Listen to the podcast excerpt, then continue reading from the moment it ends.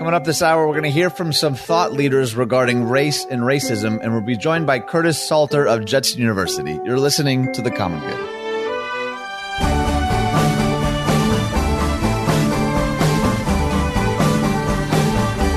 Everyone, welcome to The Common Good. My name is Ian Simpkins, along with Brian Fromm. You can find us all over the place. You don't have to social distance when you're digital. And that is, first of all, Facebook, The Common Good Radio Show where we post all of our articles, even some bonus articles. You can send us messages there if you want. Plus, we're at 1160hope.com slash the common good, Instagram and Twitter at common good talk, and wherever it is you get your podcast, subscribing, rating, and reviewing, all of that does really help change the algorithm and helps more people see the show. And we're super grateful for those of you who already have done that. Thank you so much. Before we get into this article from Relevant, Brian, I don't know if you did you see any of the uh, George Floyd funeral service today? I did not. Did you catch some of it? I, have been out and about all day. Did you see some? Yeah, man, it's it's actually pretty remarkable because you have all of these major networks and they were like singing and preaching the gospel, man. Like it really, yeah, like wow. right and left media. I was kind of flipping through them all. I'm like, okay, all right, we're we're doing like it. Just we're doing this. It's obviously still a funeral. It's a memorial. You know, it's it's somber, but also in some ways it did feel celebratory. Uh, and I don't know, it was it just felt like the gospel was preached and sang, and there was just something about it that That's I found awesome. I found really um, really remarkable, actually. So That's this, powerful. This article Yeah. out, of, out of Relevant, and the headline is something that you and I have actually talked a lot about, and we've heard a number of leaders uh, say in some way, shape, or form. And the headline is the problem with it's not a skin issue; it's a sin issue. We may not be able to legislate racism away, but new legislation can help mitigate the damage caused by racism. Before Mhm. we play a bit of audio from the author, I'm wondering just kind of what you thought of this article in general. I thought it was fabulous because Really? I love the differentiation between racism and injustice.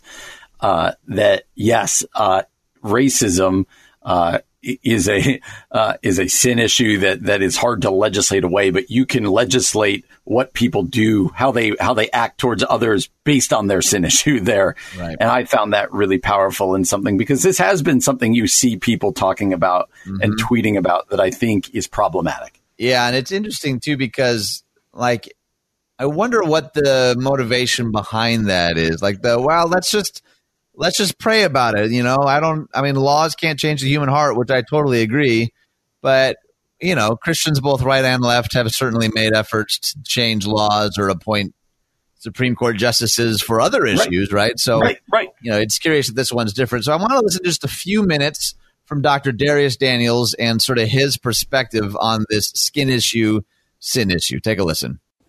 What's up, guys? I know this is Blackout Tuesday, and I'm gonna black my page out, or I'm gonna have it blacked out. I, I get challenged sometimes when it comes to technology, but anyway, I'm gonna have mine blacked out in just a minute. But I feel like I wanted to say something really quick that I think needs to be clarified. So, um, I've gotten a, some feedback when it comes to some of the things I've said about injustice and racism, and they aren't the same. Uh, that it's a it's a sin issue, not a skin issue. We can't fix this with reform. We can't fix this with legislation. Legislation. Jesus has to do this, etc. I think one of the points that I think is important to make is uh, the difference between racism and injustice. So racism cannot be fixed with legislation, right? That is a posture of the human heart. This feeling, conscious or unconscious, feeling of superiority and partiality uh, of one race over another one. All right. So, but that feeling in and of itself does not adversely impact my life until you treat me differently. So, if we're both walking in the store and a person uh, has ill feelings toward me because of the color of my skin, that doesn't adversely affect my life at all. I really don't care what they think or what they feel. What I care about is how they treat me. So, when they're acting on those feelings of superiority or partiality, then the result of that is injustice. So, you're right. Laws don't fix or cure the human heart. But what the scriptures teach is that laws and legislation curb or restrain the heart from acting on all of those impulses from time to time. Doesn't prohibit it, doesn't prevent it, but it minimizes it, right? It causes it to abase. Um, and what ends up happening is it protects society from the implications and the repercussions of the way that a person feels. So that's what laws do do. So no, we can't fix this with legislation, but legislation has a role to play in this.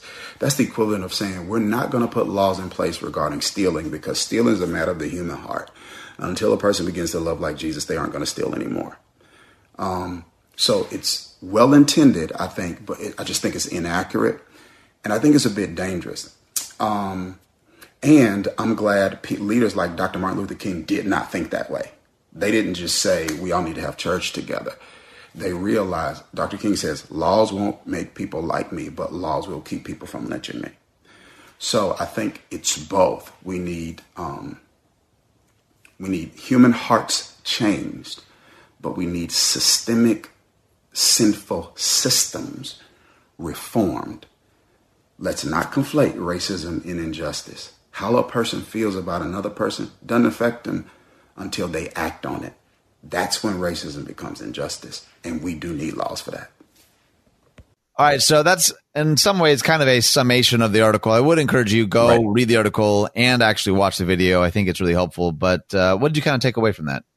It's kind of what we talked about before, just this idea.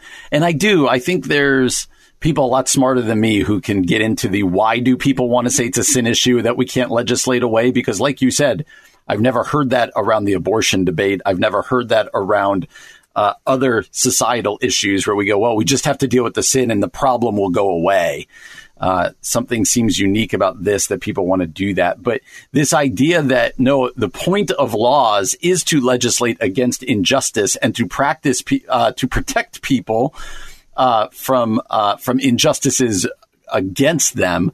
Uh, I think is so right on and really speaks to the number of people who've been saying, "Oh, you know, we just have to deal with the sin problem. There's some truth to that. We do have to deal with the sin problem, but that doesn't make it okay to go, and therefore we can't make any laws to help protect people. That's absolutely not the next step. And I think uh, this clip uh, by Dr. Daniels does a really good job at kind of unpacking that and helping us understand that. So, as a as a pastor, how does that uh, kind of come against? Maybe your theology or your worldview. Like if someone from your church was saying, okay, I think I want to go protest, like how would you coach them or shepherd them? Are you, I mean, is there a, a threading of the needle that you'd have to do there? If they want to protest, you said? Yeah. Uh, I, yeah, it's a great question because when people have asked me, I've kind of said, why do you want to protest? And we have a little chat about it. And I go, go for it, man. Like if that's what's on your heart, if that's what you feel is right, uh, then go for it. Um, yeah, so I haven't had a problem with that. How about you? Is there is there a disconnect for you there? No, no, not not for me. It's just something that I've heard a number of people say that you know okay. Christians shouldn't be in the business of protesting or have any involvement in government. And that's a I mean that's a conversation that you and I have had in the past, you know, where sometimes we say political but maybe we mean partisan. Yeah, yeah. But I I mean I've had and we're going to get into this in the next segment by the way cuz Matt Chandler I mean, ignites on fire talking he about does. how how sometimes the church like, nah, we're not going to be distracted by this conversation of systemic racism. We're just going to preach the gospel. And he's got a response to that that I think I, th- I think he might does. surprise some of you. Many of you know Matt Chandler, a, uh, a fairly conservative reform preacher in Texas, right.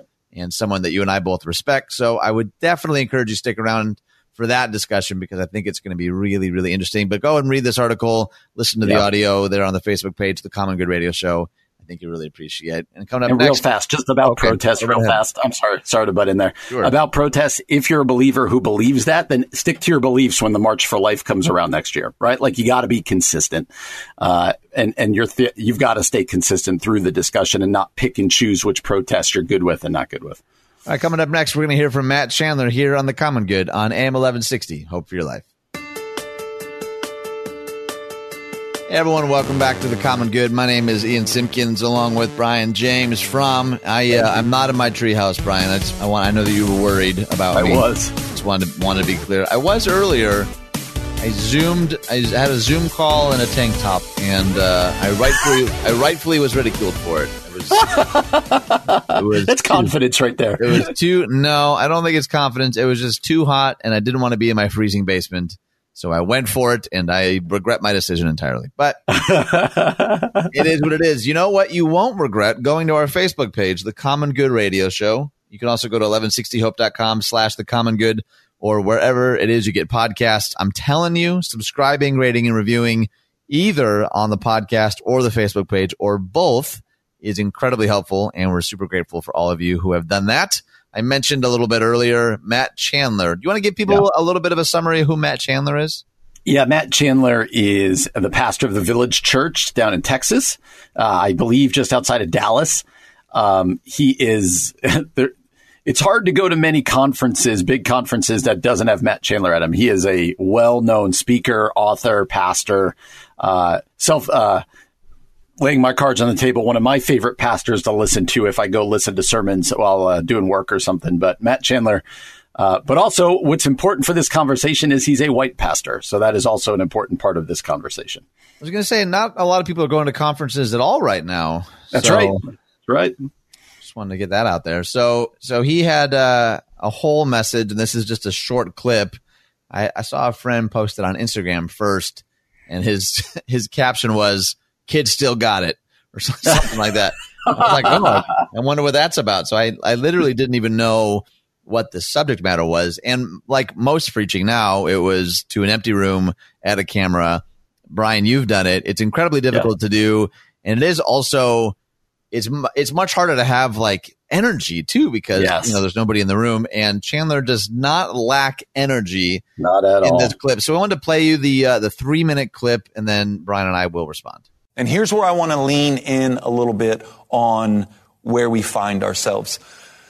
If you'll study the civil rights movement in the 60s, there's a pattern that emerges. So the predominant leader there is Martin Luther King Jr., which we really like right now because he's dead.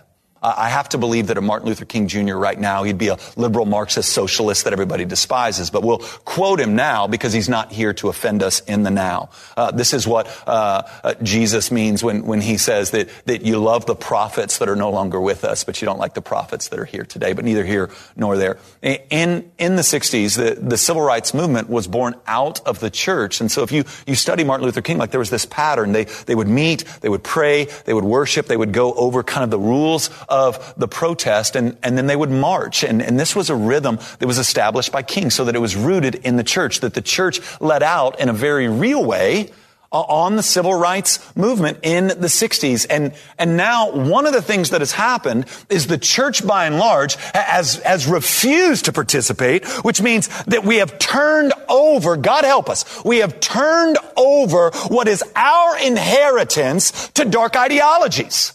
Like when you say, hey, we're not going to get involved. Let's just preach the gospel to that. Which, by the way, I find so hypocritical. You don't just preach the gospel of sex trafficking. You don't just preach the gospel on the issue of life and abortion. No, you act. And so it's why it's like this brain broke disjoint that's got us acting obscene, I mean, absurd and then critiquing this movement as being evil and dark when we have given up our inheritance.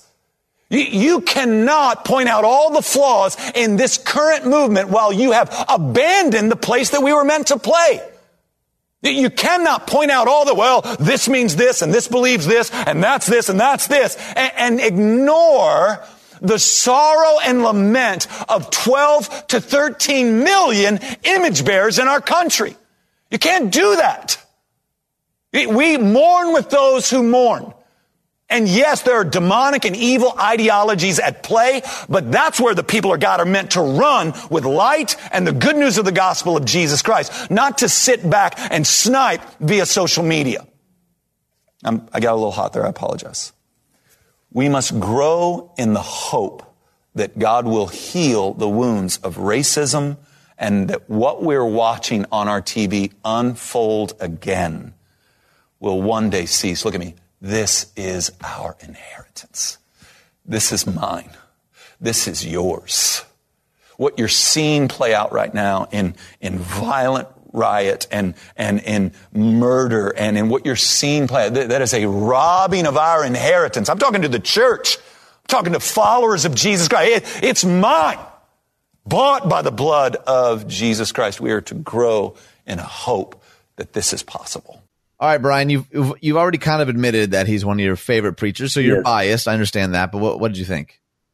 Uh, totally by an aside, by the way. Not only was he speaking with no crowd there, but also uh, to be speaking with uh, from from a seated position is pretty impressive.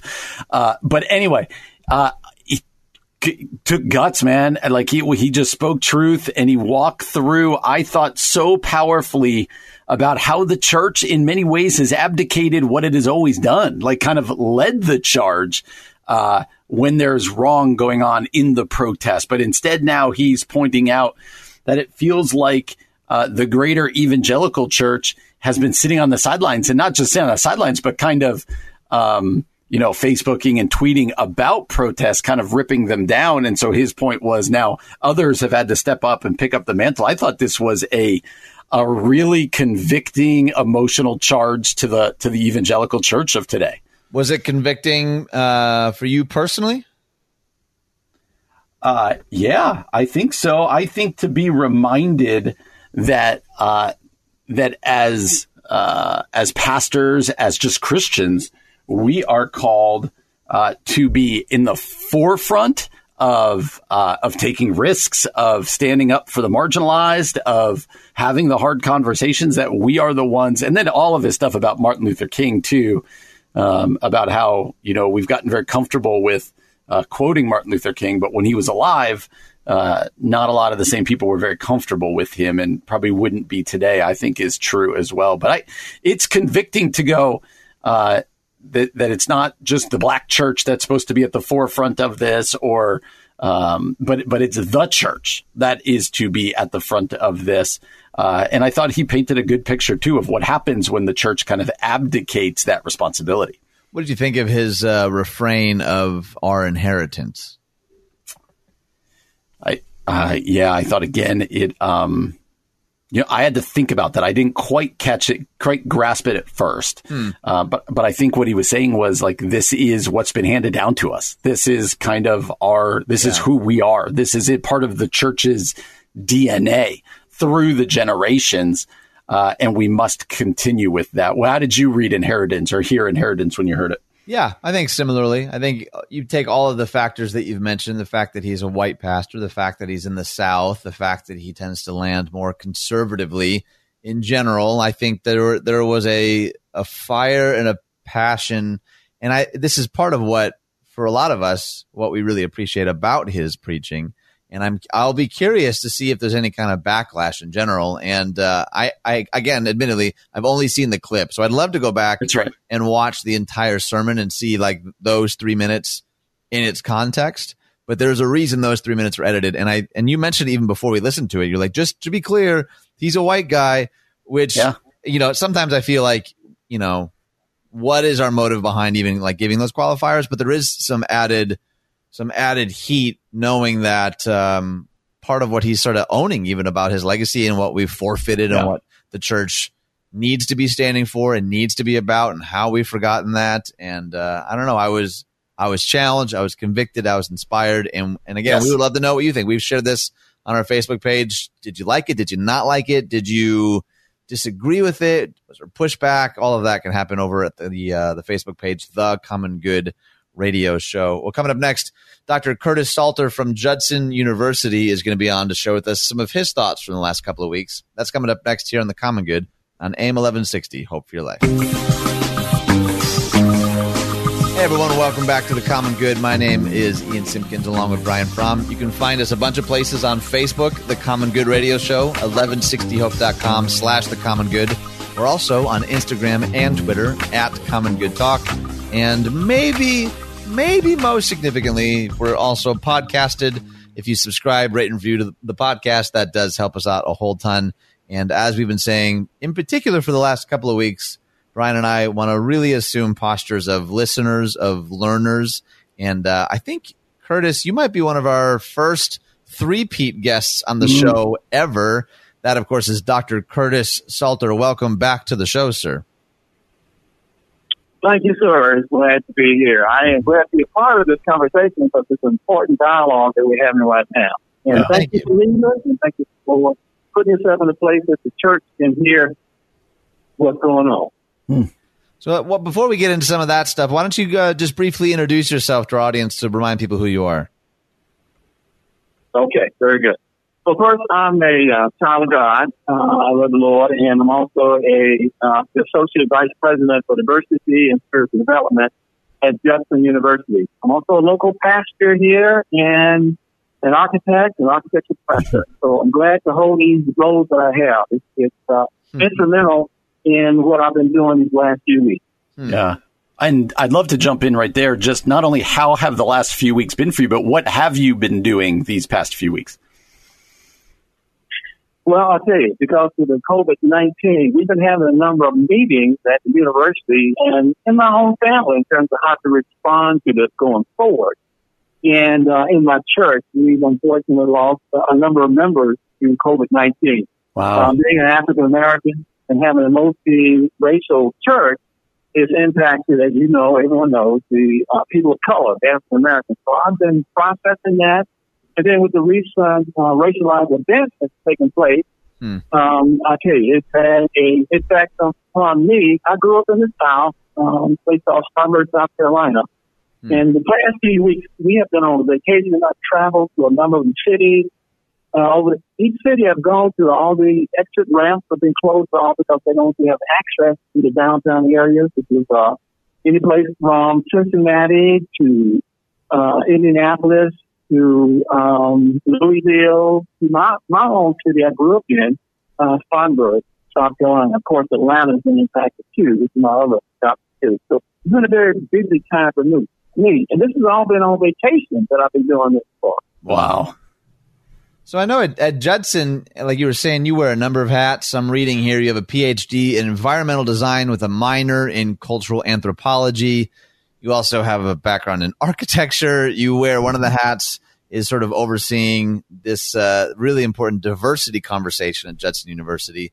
Can you explain a little bit about how it's been navigating the last, let's say, two weeks or so? And I imagine the emails and the questions, and you're you're a man of God as well, so people are kind of asking you to sort of take all of those hats and formulate some kind of response or answer.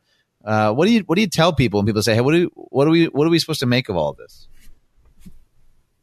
Well, you know, um, so, but, let me also say, as an African American male who grew up in the South, who mm-hmm. experienced some of the racialized events uh, that, that's taken place and has taken place before, I look at it a little different. Obviously, it's personal to me as it is with a number of, of uh, other African Americans. I see it from the big picture as being a sin. Okay, now it's a specific sin that relates to uh, oppression and that relates to um, individuals coming from the standpoint of superiority or inferiority. And I think uh, uh, my white colleagues mm. come from that background and don't even recognize it sometimes. So some of the dialogue that we have, um, I think this is a time that a lot of them need to be put into a position of really listening, listening to what is going on, what's being said, uh, hmm. people of color. So at Judson University, I think um, our president, uh, provost, and a number of the leaders here have been trying to put themselves into the role of, of listening, but also recognizing that this is sin. Um, big thing behind this is sin. Yeah. And I'm wondering, this might not be going on just because it's the summer, but I'm wondering how college students, uh, both white students, but uh, particularly African American students that maybe you're in contact with, are processing all that's going on right now. Well, I think uh, since um, this is summer, and we've actually had some meetings with uh, some of the students that's been on campus, uh, white students are very, very upset by this because they see how this is influencing their friends, right. how this is impacting um, the education that they get. They, I think the term that you've heard that we use is they're woke.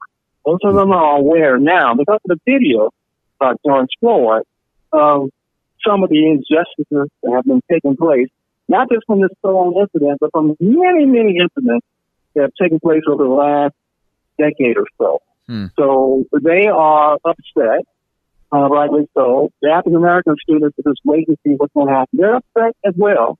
And it's almost as if, look, here we go again. Hmm. In my own lifetime, I've seen this played out over and over and over again. The thing that's different about it right now is that um, more of my colleagues are aware of what some of the things are like to grow up as an African American. And I have been looking at this and processing this as a number of African Americans have been uh, to see what happens next. Um, and in some cases, we take this in our own hands and we start protesting, which we should do, uh, but in the right way. Hmm. Dr. C, one of the things that I appreciate about you so much, and you know, we're real life friends and we've broke bread together and we've been a part of different councils and teams together. Not only are you a lifelong learner, but you also encourage other people to be lifelong learners. And I know, you know, we only have nine or 10 mm-hmm. minutes here together now, but I'm wondering for someone listening, are there resources that you would encourage people to check out? Are there books that you would encourage people to buy or films to watch? Like, what are the things that people that are maybe hearing this discussion for the first time can leave from here, from listening to this interview, and actually take a deeper dive into some of the stuff you're talking about? Absolutely. There are a number of books that we can look at. As, as Christians, I think one of the main books is um, Divided by Faith, which is a book written by Michael Emerson and Christian Smith. Hmm. Uh, they're both, well, Michael is a provost at uh, Park University. And Divided by Faith looks at the evangelical religion and the problems of race in America. Mm. Uh, another book that I'm actually reading now is called White as Sin, and it looks at the new paradigm for racial healing.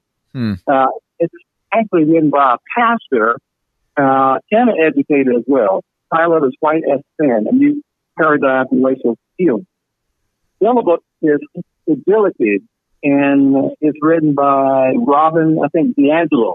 Hmm. And she talks about why it's so hard for white people to talk about race. So those are a few books. There's some films that I have that will be helpful too as well. Um, but this is just a starting point. I think one of the most important points is to find out your own bias 1st mm-hmm. mm-hmm. Your unconscious or your implicit bias. Hmm. And then that's when you can grow. That's when you can start understanding. Am, am, do I have any microaggressions? And do I have any uh, uh, unconscious feelings that I'm operating out of? Know yourself. Hmm. You look at yourself as a as a mirror. First, reflect on yourself. What is what I've been trying to do, and then uh, look at look through a window to see what you're seeing that represents oppression that you can do something about. Mm. So these are some recommendations I would have, and that helped me as well. That's wonderful and not surprisingly, absolutely brilliant. Dr. Curtis Sartor, again, Associate Vice President for Diversity and Spiritual Development at my alma mater, Judson University. Thank you, as always, for taking the time to join us on the show today. Praise God. Thank you, sir. Always enjoyable to hear from you and be a part of the program. Likewise. So grateful for you, brother. Appreciate it. Well, coming up next, I'm going to talk about this article out of the Washington Post that says white Americans resist the temptation to disengage. That's coming up next here on The Common Good on AM 1160. Hope for your life. Hey everyone, welcome back to The Common Good. My name is Ian Simpkins along with Brian Fromm. You can find us by Googling us. I'm not going to do all that again because I'm going to have to do it seven more times today. But I do want to let you all know we have a very special treat coming up in the second hour. Our executive producer, Keith Conrad, not only did he just get married, he also just published a book, and so we're getting. Can I call it an exclusive interview, Brian? I think so. I think it is. It leads. I'm not even sure what that means. Yeah, let's just call it the exclusive interview with Keith Conrad coming up next here on the Common Good. But uh, I have two articles here. One says an open letter to my fellow white Christians, so that's a very specific target audience. The second, though, is one that I've been interested in. It says white Americans resist the temptation to disengage. And I've seen a number of friends tweeting and posting around this idea because, like a lot of things, there's this massive uprising. And again, obviously, this one is way different from a global perspective, from a right. point in history perspective. But we have, and there's, I think, a reasonable amount of skepticism, particularly from uh, like the black and brown community that's thinking like, yeah, you're into this now, but will would you have the steam to hold out for another week or month or year or two years? And I found this article to be super interesting. So why don't you get us into it? Yeah, written by Samuel uh, Kimbriel, a political philosopher and the author of Friendship as Sacred Knowing. Uh, and it's just right from the beginning here at the Washington Post. Uh, the temptation for white middle class America to disengage from the George Floyd protests is growing. It's a temptation that must be resisted. Though many now concede that police reform is needed, these protests are trying to say something deeper and more uncomfortable about America's social contract regarding race. The problem is that the level of commitment needed to address a history marked by slavery, segregation, and rampant inequality is far greater than what the white community has ever been willing to give. Above mm. all, the goal must be healing, he writes. If healing is, if healing is to happen, the nation, and particular its whiter and wealthier communities, must engage with the substance of the frustration being expressed. We must refuse to be distracted by a desire to get back to normal. I'll pause there. I think that this is wise, and this is kind of we asked. Oh, we've had so many great interviews that I forget who we asked yesterday, but kind of the the the the hard work of what's next, like what's the next months and years look like? Because right now, uh, emotions are high across the board. People are marching of both colors, of all races.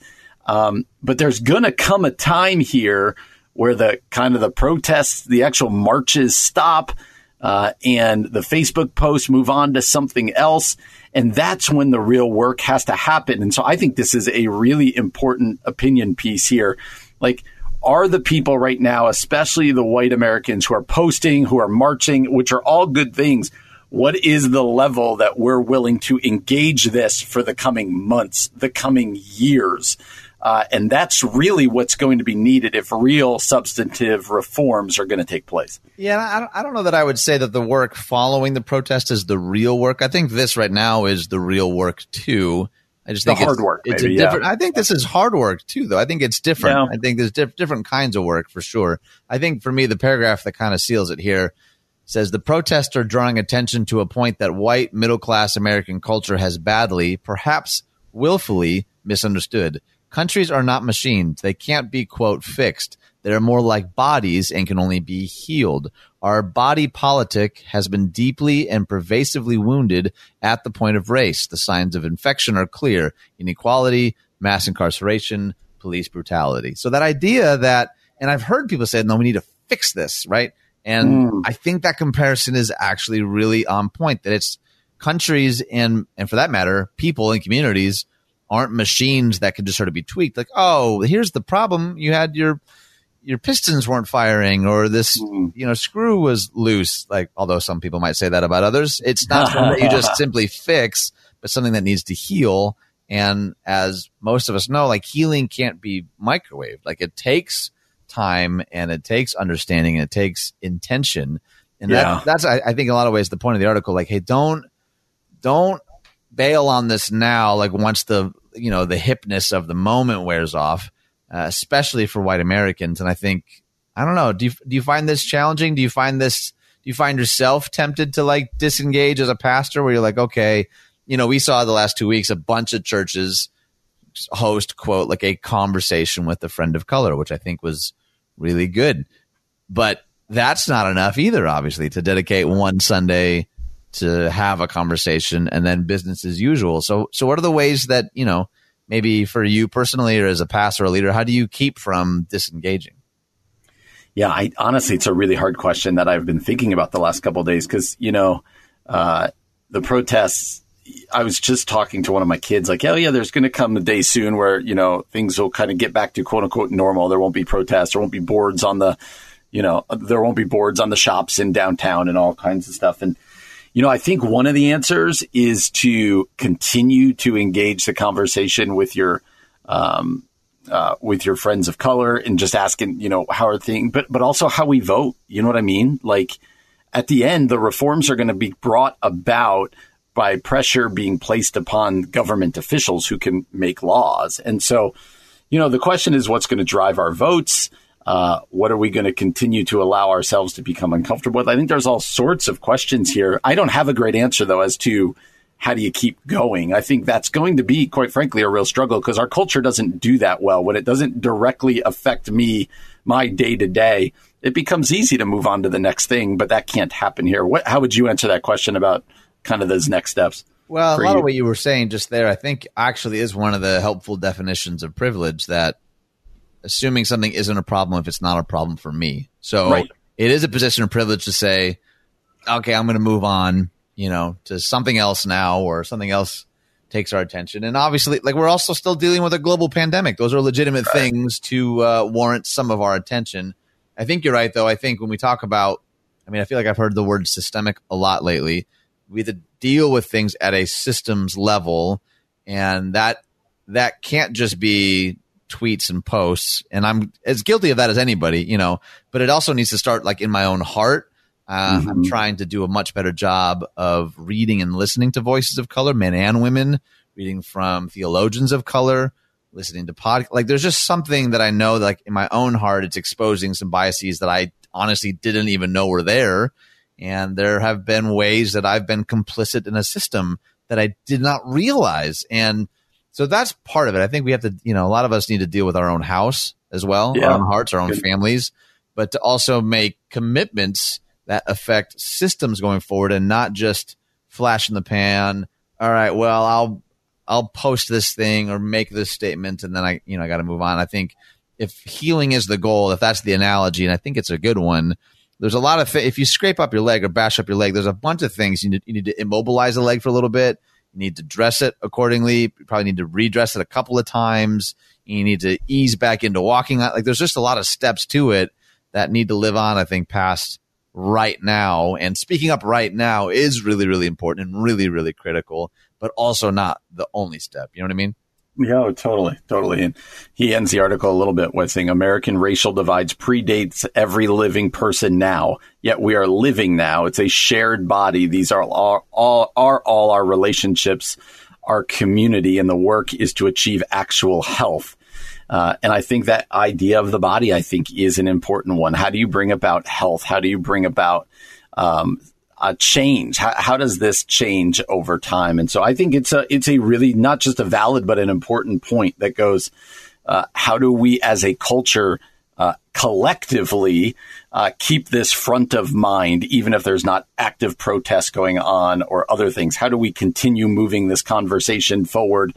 Uh, across the spectrum and not just uh, looking to the African Americans to be the only ones carrying this burden going yeah. forward. Yeah, that's right. That's a good point. Well, coming up next, an article that Brian found with a fascinating headline that reads Regular church attendance lowers chances of, quote, deaths from despair, a new Harvard study finds. That's coming up next here on The Common Good on AM 1160. Hope for your life. Coming up this hour, is it actually better mentally for us to go back to church? And then later, our executive producer, Keith Conrad, is going to talk about his new book. You're listening to The Common Good.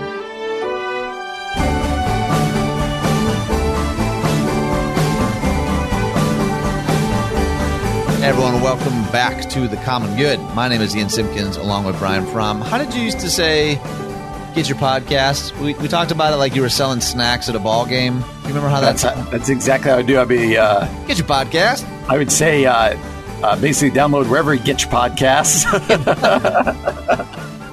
that's funny. yeah, that's I'm, i missed that mostly because I just haven't seen like a full baseball stadium in a long time. Oh makes, no, makes me sad. Didn't mean to make it sad. Sorry. Let me get back to the oh, particulars. I'm out. I'm out. I'm out for the understand. rest of the segment. I completely understand. I'll carry the rest of the hour. That's okay so you can go to Facebook, the Common Good Radio Show. That's where we post articles. You can send us messages if you have suggestions for future shows. You can review that page. That helps a whole ton. You can also get the podcast wherever it is that you find a wonderful podcast. Subscribing, rating, and reviewing there also helps us out a whole lot. Plus, if you're feeling extra generous, just hit that share button. Maybe send it to a friend if there's an episode and an interview that stood out to you. All of that really does help us out a whole lot. And this is an article from the Christian Post that Brian James Fromm himself found. And it says regular church attendance lowers chances of, quote, deaths from despair, a new Harvard study finds. What is going on here? Yeah, I don't. I just found it interesting, and it's from a reputable source like Harvard. Let me just read it for you. A study of the well-being of healthcare workers in the United States found that those who regularly attend worship services are at a lower risk of deaths related to alcohol, drugs, or suicide, collectively known as deaths from despair. Hmm. uh, researchers for the public health school at Harvard had a study published last week titled Religious Service Attendance and Deaths Related to Drugs, Alcohol, and Suicide. The research drew this, listen how many people 66,492 female registered nurses mm. and 43,141 male healthcare professionals. Wow. Uh, according to the researchers, women who attended religious services at least once per week had a 68% lower hazard of death from despair compared wow. to peers who did not. Wow. While men who attended worship at least once a week had a 33% lower hazard compared to men who never attended. Uh, they stated this study suggests that religious service attendance was associated with lower risk of death from despair among both men and women, accounting for a wide range of potential uh, confounders. Uh, findings of this study are congruent with previous evidence suggesting that religious service attendance was inverse was inversely associated with all cause mortality and various factors associated with despair, positively associated with psychosocial well-being outcomes such as greater purpose in life, and often more strongly associated with subsequent health compared with other aspects of social integration. Now, in noting its limitations, the researchers caution that their study examined a section of the country with higher than average educational background and that other religious practices were not considered. And they ended by saying the convergence of shared beliefs and enhanced social connection may be associated with the health benefits. So I'll stop there. It's a Harvard study with a lot of people. I guess what struck me the first time I read this, Ian, was uh, the percentages like 68% difference and 33%. That's a really big difference that uh, probably uh, warrants some trying to unpack those numbers and figure out why. Why do you think so much higher in women than men? Hmm. Mm, my first guess to that was that women may have a higher uh, value on community than men do. Is that fair? Maybe uh, and that uh, religious institutions, religious services tend to provide. That's one aspect that they provide, but I'm not sure. I'm not sure I, that I know the difference between men and women there. Why would you even guess that both numbers, while different, are high? Are you surprised that they're that hot, that much different? Uh, I don't think I'm actually that. I'm not surprised that they're high. There, it is a little surprising that the disparity between the two is so significant, but I'm not. I'm not really sure why. I do. I am super grateful for how this article ends. It says that more religious adults in particular tend to exhibit healthier sleep outcomes than their less religious counterparts. so that's good news. You Christians, you should be sleeping better. And I'm feeling convicted by that. I'm definitely not. Maybe that's more of a life stage situation than it is a faith stage situation. I'm wondering, like, in your mind, does this account for digital gatherings or is this specifically for the physical, like infleshed gathering of people in person? So I would guess that it is still going to be higher for people regularly engaged in digital gatherings, but not as high. I think it loses an aspect. I do think there's something to be said about uh, encouragement and purpose. These things that that come, we I believe, through a faith in Christ that are constantly being worshipped and remembered and talked about. So that can happen digitally, right? Like I, I think that can happen. But I do think part of this aspect is uh, the shared community uh, that that happens when people are regularly joining together with their with their uh, church community that gets lost uh, in the digital experience. I think that's why so many people are itching to get back to church. Um, I don't think a lot of people are itching to get back so that they can see their pastor live versus on a on a screen. But I think more so uh, they miss their their community, they miss their family, and they miss their church. And so, uh, I think it's probably still better, uh, but probably not as high. It probably loses some of their effects. Uh, what would you say? How would you say to that? Well, I have I have more questions. So, if you think that the uh, the community aspect is the highest driver, you know, when we're able to gather in groups of ten or twenty five or even fifty, let's let's assume someone that's really really uh, most interested in like their community like being in person with the people at their church. They consider to kind of be their people. Let's say they have a small group and that's you know 10 to 12 people. Yep. and then they have the team they serve on and that's maybe what another 10 people depending on the size of the team. And then like the general acquaintances that you tend to see most frequently you know when you would attend a building. Once we can gather 30 40 50 people in a room do you think that there'll be even less desire to ever return back to like the full fledged everyone together in the room kind of a gathering?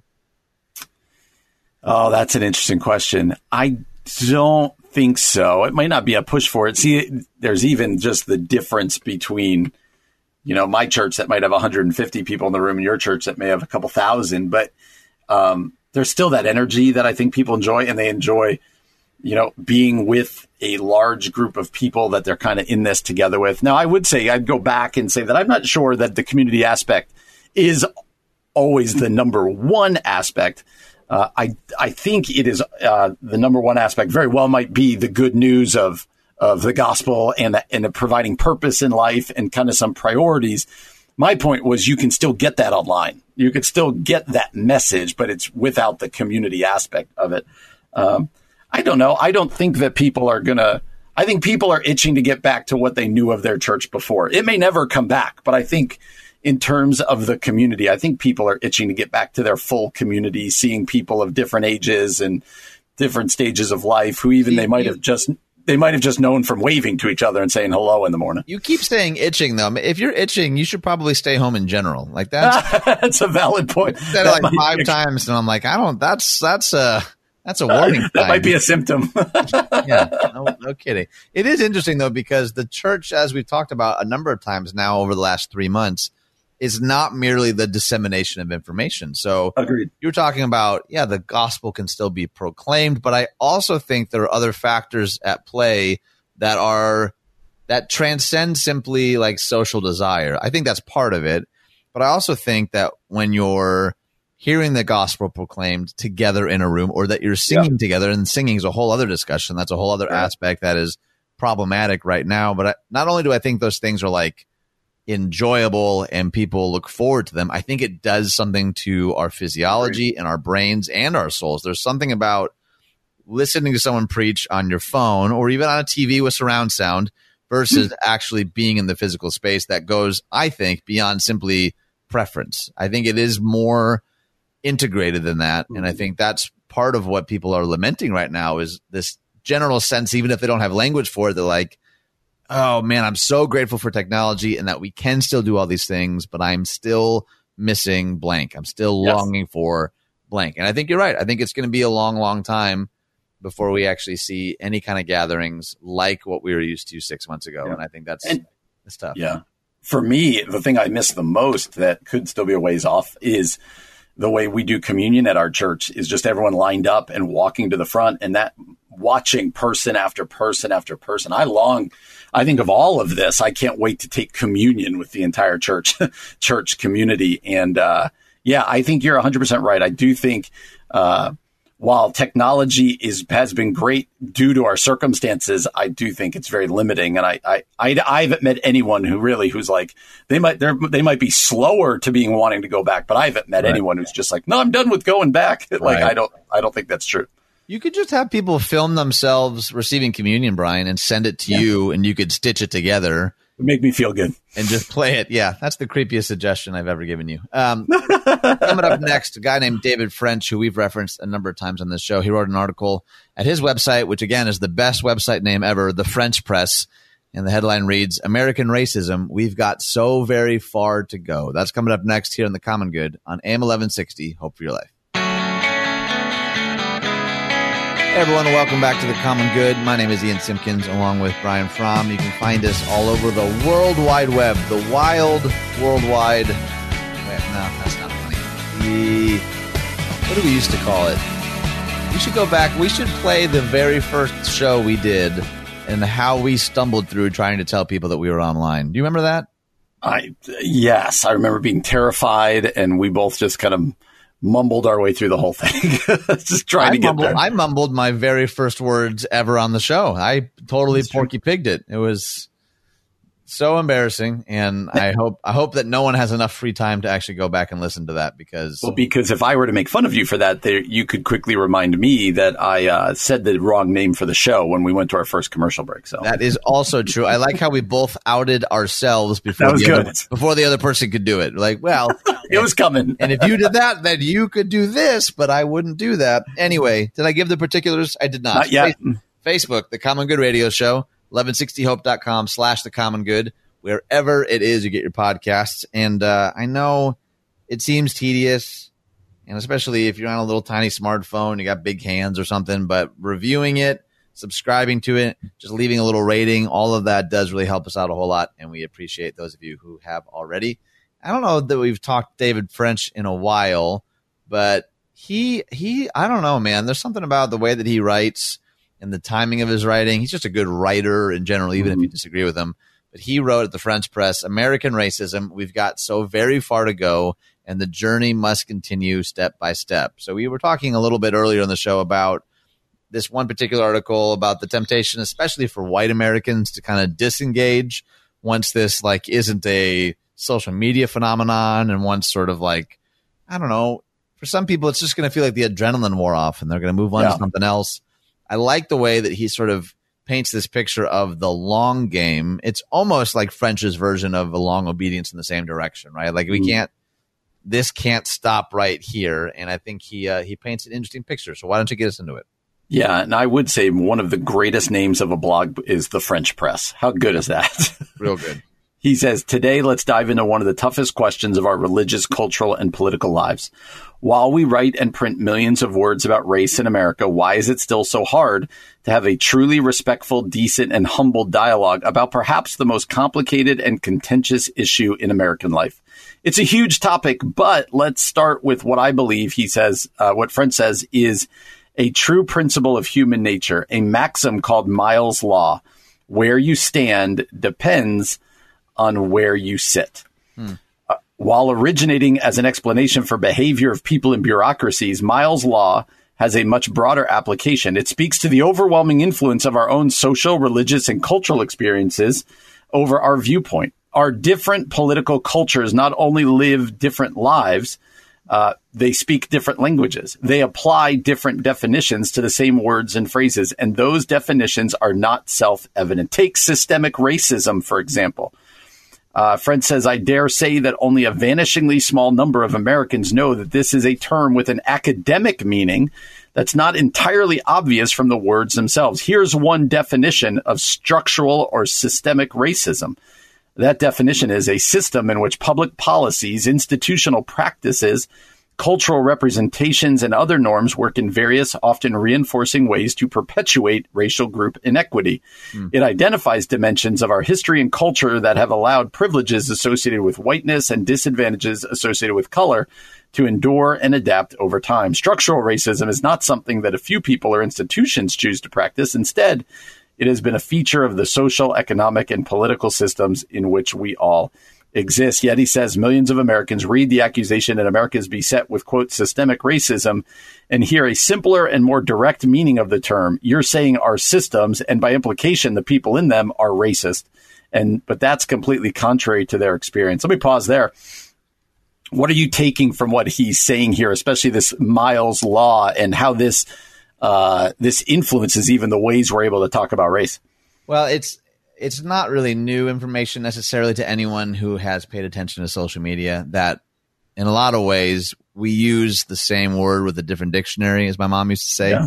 and his example there of systemic racism is a fascinating one because i've heard a number of people make the exact assumption that he outlines that people are thinking okay well you're saying that our systems and by implication the people in them are racist but that's not my experience and they think how can it be that a system is racist when I just left a corporate diversity training seminar and I yep. work at an equal opportunity affirmative action employer or my son's college professors are constantly telling him to check his privilege, right? So there's there's language that and this is why I think words matter so much, but they don't they don't do everything because if I'm saying one thing, like even think about how much pushback you've probably gotten, or you you and I both have with the term white privilege. Have you experienced any of that in your life or ministry that someone is is really opposed to that that phrase? Yeah, uh, definitely. Whether it be online or in person, that that is one of those that that uh, gets people's emotions going for sure. And it's kind of one of those. I mean, it's not always the same, but oftentimes it's like, no, I've worked really hard for where I where I am. Like, yeah, that's not what white privilege means. Actually, it doesn't mean that you haven't worked hard, that you haven't had to overcome obstacles. There's there's a lot of things it doesn't mean, and so it it sort of shows itself in the responses, which is why I think French is sort of calling us to this long game because he's like, yeah, it's not it's not just about this particular moment. There's a lot of things that we have to even unlearn before we can relearn. And, mm. you know, systems by their very nature are hard to unravel because they're built not to, right? Like, yeah. System with any level of intentionality is not going to go away passively. It's going to require like a lot of okay. Oh, that's oh, that's in there. Like I was mentioning yesterday, or the day before, I'm listening to this four part series on Scene on Radio about race, about whiteness in America, and there's so much in there that I I just honestly didn't know, and I I don't know that I have like a finger to point at anyone for not telling me earlier, but there certainly is a, an experience of like, oh wow, that's a part of the system, and my black and brown brothers and sisters probably have known that for a while, and I didn't, and I wasn't listening, mm. or I wasn't paying attention. You know what I mean? There's, yeah. It's just it's more complicated than I think a lot of people realize. And this Miles law, which I've never really heard of, I know the concept of what you think is determined by where you sit, just highlights again uh, the problem with a lot of our of what we consume, social media wise and otherwise, is that not only is the problem where we sit, but we tend to only listen to voices or read things of people uh, who tend to sit in the same spot, right? Like we're who uh, who look like us, think like us, whatever else. I think one of the things that I've been challenged in this season is just uh, is to listen, but who am I listening to? What am I reading? What am I right. what am I willing to listen to and watch? And uh, what are the other viewpoints? I think that becomes really important. Otherwise, uh, you know, we get into, as we like to say, our own echo chambers, and and then you go, well, look, there's people all around me who agree. I can't be wrong. like I've right, got it. Right. Uh, and so this whole where you sit determines what you think. It's also who you sit with all the time. And by sit with, I mean who are you reading? Who are you listening to? Uh, who are you allow? Who are you allowing yourself to kind of fall under and and be taught by? I think these are really important questions uh, that we've all got to be asking ourselves going forward here. So I like what he offers here. He says, "So now I sit in a different place, but where do I stand? I believe the following things to be true. One." Slavery was legal and defended morally and ultimately militarily from 1619 to 1865. Two, after slavery, racial discrimination was lawful and defended morally and often violently from 1865 to 1964. Three, the Civil Rights Act of 1964 did not end illegal discrimination or racism. It mainly gave black Americans the legal tools to fight back against legal injustices. Four, it is unreasonable to believe that social structures and cultural attitudes that were constructed over a period of 345 years will disappear in 56. Five, mm. moreover, the consequences of 345 years of legal and cultural discrimination are going to be dire, deep seated, complex, and extraordinarily difficult to comprehensively, I don't know what that last word is, ameliorate. Um, used that word before, actually. He's ameliorate. Caught, he's yeah. caught me up on that word before. I got to look that up. I want to introduce it into my language. But it, it, he, he goes on to say it's hard even to begin to describe all the ramifications of 345 years of legalized oppression and 56 years of contentious change. But we can say two things at once. Yes, we have made great strides, and we should acknowledge the fact and remember the men and women who made it possible. But the central and salient consideration of American racial politics shouldn't center around pride in how far we've come, but in humble realization of how much farther we have to go. I know that we're hmm. mostly out of time, Brian, but what do you think of that? I, it's challenging. All these articles we read, I'm always like really thankful for reading them and a little bit like, oh, I wish I hadn't read that because it challenges me, you know, and just, yeah. uh, it causes us to ask questions. And so it's a really long article. I'd encourage you to read it at our Facebook page and be challenged. We'd love to hear your feedback about it. Well, coming up next, we have a very special guest. Our executive producer, Keith Conrad, is the author of the new sci fi thriller, Righteous Might, and he's going to join us for an entire segment to talk about it. That's coming up next here on The Common Good on AM 1160, Hope for Your Life. Hey everyone, welcome back to The Common Good. My name is Ian Simpkins, along with and alongside Brian Fromm, who is also digital, so we're not necessarily alongside. I don't know how words work. Anyway, you can find us a bunch of places on Facebook, The Common Good Radio Show. That's not only where we post articles, you can also send us a message if you have ideas for future shows. We're also on Instagram and Twitter at Common Good Talk, 1160hope.com slash The Common Good. Plus, we're podcasted. Some of you are listening to the podcast right now. If you wouldn't mind subscribing, rating, and reviewing. All of that does magically help us out a whole lot, and we are so grateful for those of you who have. And this is his his debut interview. Our executive producer, Keith Conrad, author of the new sci-fi thriller Righteous Might, is joining us right here on the Common Good for his exclusive interview. Keith, welcome to the show, good sir. Well, thank you, Ian. But I should point out that I've been on once before, but it wasn't very uh, noteworthy, so I'm not. oh, I meant for this book, but I should qualify that. That's true. The last interview was about the Titanic, I believe. Yes, it, it was. Yes. Okay, so just so that our audience and we talk about you endlessly, so most people will already know who you are. But why don't you give us just a brief bio about who you are and what you're about? Uh, well, I was born in uh, in Streamwood. Right on. Uh, Go on. Uh, 38 years ago. And uh, my dad is a rocket scientist. Uh, was involved in uh, in making GPS, so you're welcome for that. Uh, uh, because of that, moved to Huntsville, Alabama, which which is very famous for for space stuff. Mm-hmm. And I went to college there. Got into radio when I was in college, and the rest is history. Oh man! Yes and newly married as well. Congratulations for that. And yeah, I forgot to mention that. You'll learn the longer you're married, right? Hey, uh, so you just wrote a sci-fi thriller, a book called Righteous Might. Uh, so I'd love to hear what it's about, but be, but more than that, like all of us are always like, I'd like to write a book, uh, but you actually did. So what was, why did you want to write a book, and kind of what was that process like? How long did it take? What was it all like for you? That's like five questions, Brian. But it's all the same. It's all together. so just just tell us everything. Yes. I want to leave Ian with nothing else to ask. Mission accomplished. Uh, so the story of the book is, is kind of interesting because there was a movie in 1980 uh, called The Final Countdown, not to be confused with the Europe song. Mm-hmm. movie, The Final Countdown, and it starred uh, starred Martin Sheen and uh, Kirk Douglas. Oh yeah, and it involved the USS Nimitz, uh, actually like sailing into a weird storm and coming out on the other end and finding out they were in 1941, right before the mm-hmm. attack on Pearl Harbor. Mm-hmm. And uh, the movie ends with the storm reappearing and sending them back home, having done ac- actually nothing. Like they, they, just sort of saw the sights and then went back home. Hmm. And there were a couple things I, I rewatched it when I was a little bit older and a couple things really bothered me about it. First of all, was the the ending in that they don't actually make any sort of impact. You know, they they they go on this adventure back in time, but they don't actually have any impact, right? Uh, because they come back home right away.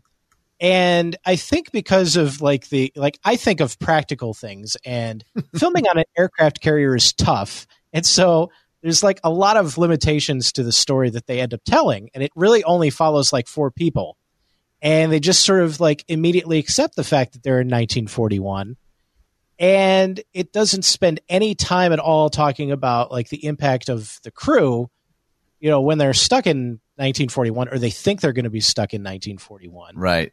They uh like they they don't react to it like the fact that they're not going to see their friends or family or anybody ever again. Like there's there's really no reaction to that. And so uh, uh, I coincidentally, about the same time, I saw the PBS series Carrier, which I don't know if you guys saw that, but Mm-mm. it was a documentary that actually followed the USS Nimitz, that same ship, uh, wow. through a, a six month long deployment. And that's actually what, what made it pop into my head because I was like, oh, this is the same ship from that movie. So these are literally the people that would be dealing with that. Wow. And so I, I had the idea of telling the story of this carrier going back in time to the day before Pearl Harbor, but focusing completely uh, on on the crew and how they react to it, and also ultimately they end up fighting the Japanese and having like basically completely screwing up uh, World War II for the Japanese. so, so basically, what you're saying is you saw a movie as a kid that you didn't like, so you wrote a book about it. So, so basically, I wrote I wrote I wrote a better version of it. Basically, I mean, no offense to the people who made the movie. Uh, None taken, I'm sure. I literally, I literally changed right every them, single. Right. I, I, changed every single detail in the story, other than the fact that there's a aircraft carrier and World War II. The way they go back is different. Uh, all the characters are different. Everything is different except for that thing. Okay. Well, here's the thing that I'm I'm curious because I hear people like Brian was saying all the time. They're like, oh, I would love to write one day, and you had plenty going on. Like you have a full time job. You were planning a wedding, which if we have time, I'd love to talk about because that was a social distanced digital Facebook Live wedding that you weren't planning to do. What advice would you give to someone listening that's like, I've never actually put pen to paper. I have no idea what the actual bandwidth of writing a book is like. You actually just accomplished it. What encouragement or, or even caution maybe would you give to someone who really wants to write but just really hasn't ever made the time? It actually was a really long process for me because mm. I think I started it uh, back in like 2012 or so. No kidding. Uh, so, so, so quite some time ago, and it was basically a, a process where I would write on it for a couple months, uh, get you know, make some progress, and then just stop for you know six months or even a year. Right. And uh, uh, you know, a couple things uh, really helped me uh, finish it. First of all, was my brother constantly nagging me because he wanted to read it. nice. Uh, third was then having uh, my my future wife I- in my life because I wanted to, you know, actually like impress her and show that right. I could finish. Right. and uh, the third was actually uh, a a writer named uh, Robert Cargill who wrote the movie Doctor Strange. Has a uh, a podcast that's all about the writing process, and he literally said, "Listen, the first thing you write is going to be terrible, but you won't believe how it will feel when you actually finish it."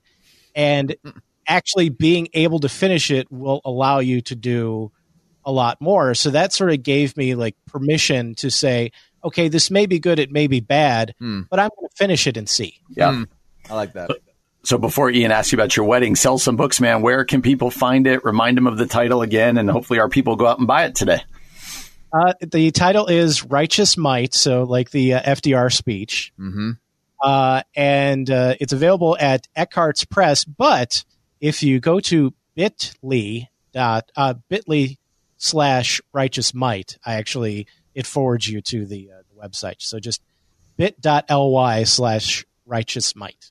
You can also just Google it. His name's Keith Conrad, Righteous Might, Eckhartz Press. Highly, highly encourage you to check it out. We don't have a lot of time, Keith, but we've mentioned it like three or four times now. So I just got to ask, what what was your wedding like doing that via Facebook Live? Well, originally we were going to have a fairly small wedding to begin with. It was only going to be about uh, about fifty people or so, and uh, even that it turned out was too much for the state of Illinois because of the uh, the coronavirus lockdown. Right. And uh, you know, it was interesting because I was sort of dreading the, having the conversation with Misty, the the bride to be, Mm-hmm. because my thought was, let's just go ahead and do it. Right. Right. And uh, when I when I talked to her, she was like, "Yeah, let's let's just go ahead and do it." so that sort of uh, that sort of settled that, and um, it, it was it, it was actually, you know, it, ended up being a lot more memorable than I would have expected Hmm. because, you know, literally a thousand people have watched the video at this point. Wow. Wild. Wow. Uh, so that's obviously way more people than would have uh, would have been at a at a wedding. So I, I think it's a lot more uh, a lot more memorable and a lot more um, a lot more noteworthy because you know we we can say that uh, our wedding happened in the middle of everything that was going on. That's And, right. Well, and there's also some other notable WYLL staff there that were taking part, both as the officiant and the photographer. You had a you had a downright AM 1160 party for your That's right. wedding, thought- and as someone who viewed we it from home, it looked great. Manager was the guy doing the streaming, so it really was a, a WYLL affair.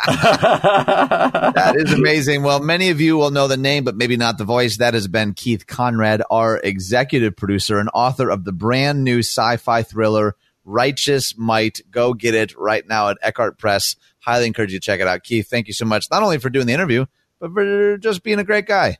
yeah. Yeah. Thanks for having me. Hey, it's our pleasure. You're listening to The Common Good on AM 1160. Hope for your life. Everyone, welcome back to The Common Good. My name is Ian Simpkins along with Brian Fromm. Just one last time for good measure, you can find us on Facebook, The Common Good Radio Show, 1160hope.com slash The Common Good, or wherever it is you get your podcasts. We've been ending the show a little different than we normally do. It just feels like The times are a bit different than they have been in quite some time. And uh, our friends over at The Practice, which is sort of this liturgical expression that is a part of Willow Creek, they've been putting out some really, really remarkable recordings, and they have been for a long, long time. And uh, I've been kind of partaking in their morning, midday, and evening prayers, and they've been recording these sort of guided prayers that I found to be really, really helpful. And the ones that they have for this week are all about like prayers of lament. And I don't know if anyone listening is familiar with these kinds of things, but I, I would encourage you, if you're able, wherever you're at, to put down whatever else you're holding, to actually like get into a place where you're comfortable, to maybe stop the multitasking. And for like the next five minutes or so, let the practice walk you through what I think is a really beautiful, really timely prayer lament. This evening, we pause once again to recognize and rest in the loving presence of God. Take a deep breath.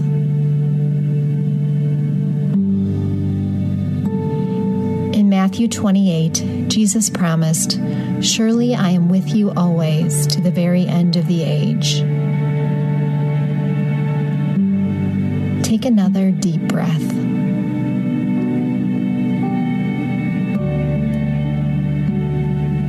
These moments of silence are yours to rest in the presence of the Lord.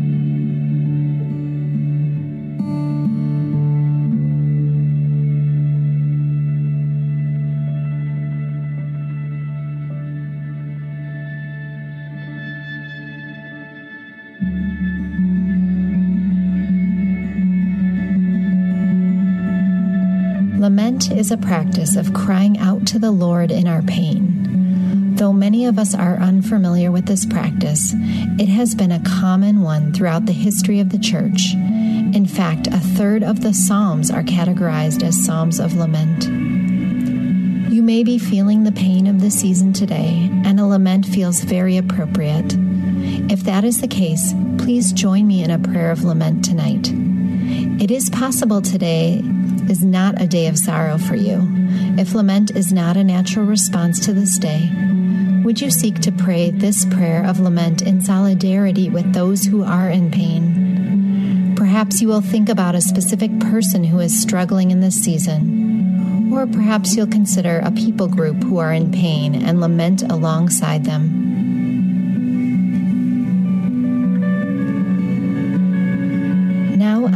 Invite you to join me in praying this lament from Psalm 5.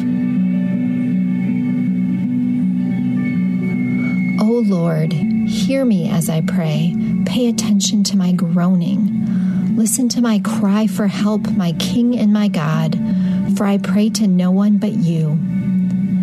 Listen to my voice in the morning, Lord. Each morning I bring my request to you and wait expectantly. O God, you take no pleasure in wickedness. You cannot tolerate the sins of the wicked. Therefore, the proud may not stand in your presence, for you hate all who do evil. You will destroy those who tell lies. The Lord detests murderers and deceivers. Because of your unfailing love, I can enter your house. I will worship at your temple with deepest awe. Lead me in the right path, O Lord, or my enemies will conquer me. Make your way plain for me to follow. My enemies cannot speak a truthful word. Their deepest desire is to destroy others. Their talk is foul, like the stench from an open grave. Their tongues are filled with flattery. O oh God, declare them guilty. Let them be caught in their own traps. Drive them away because of their many sins, for they have rebelled against you. But let all who take refuge in you rejoice. Let them sing joyful praises forever. Spread your protection over them, that all who love your name may be filled with joy. For you bless the godly, O Lord. You surround them with your shield of love. Amen.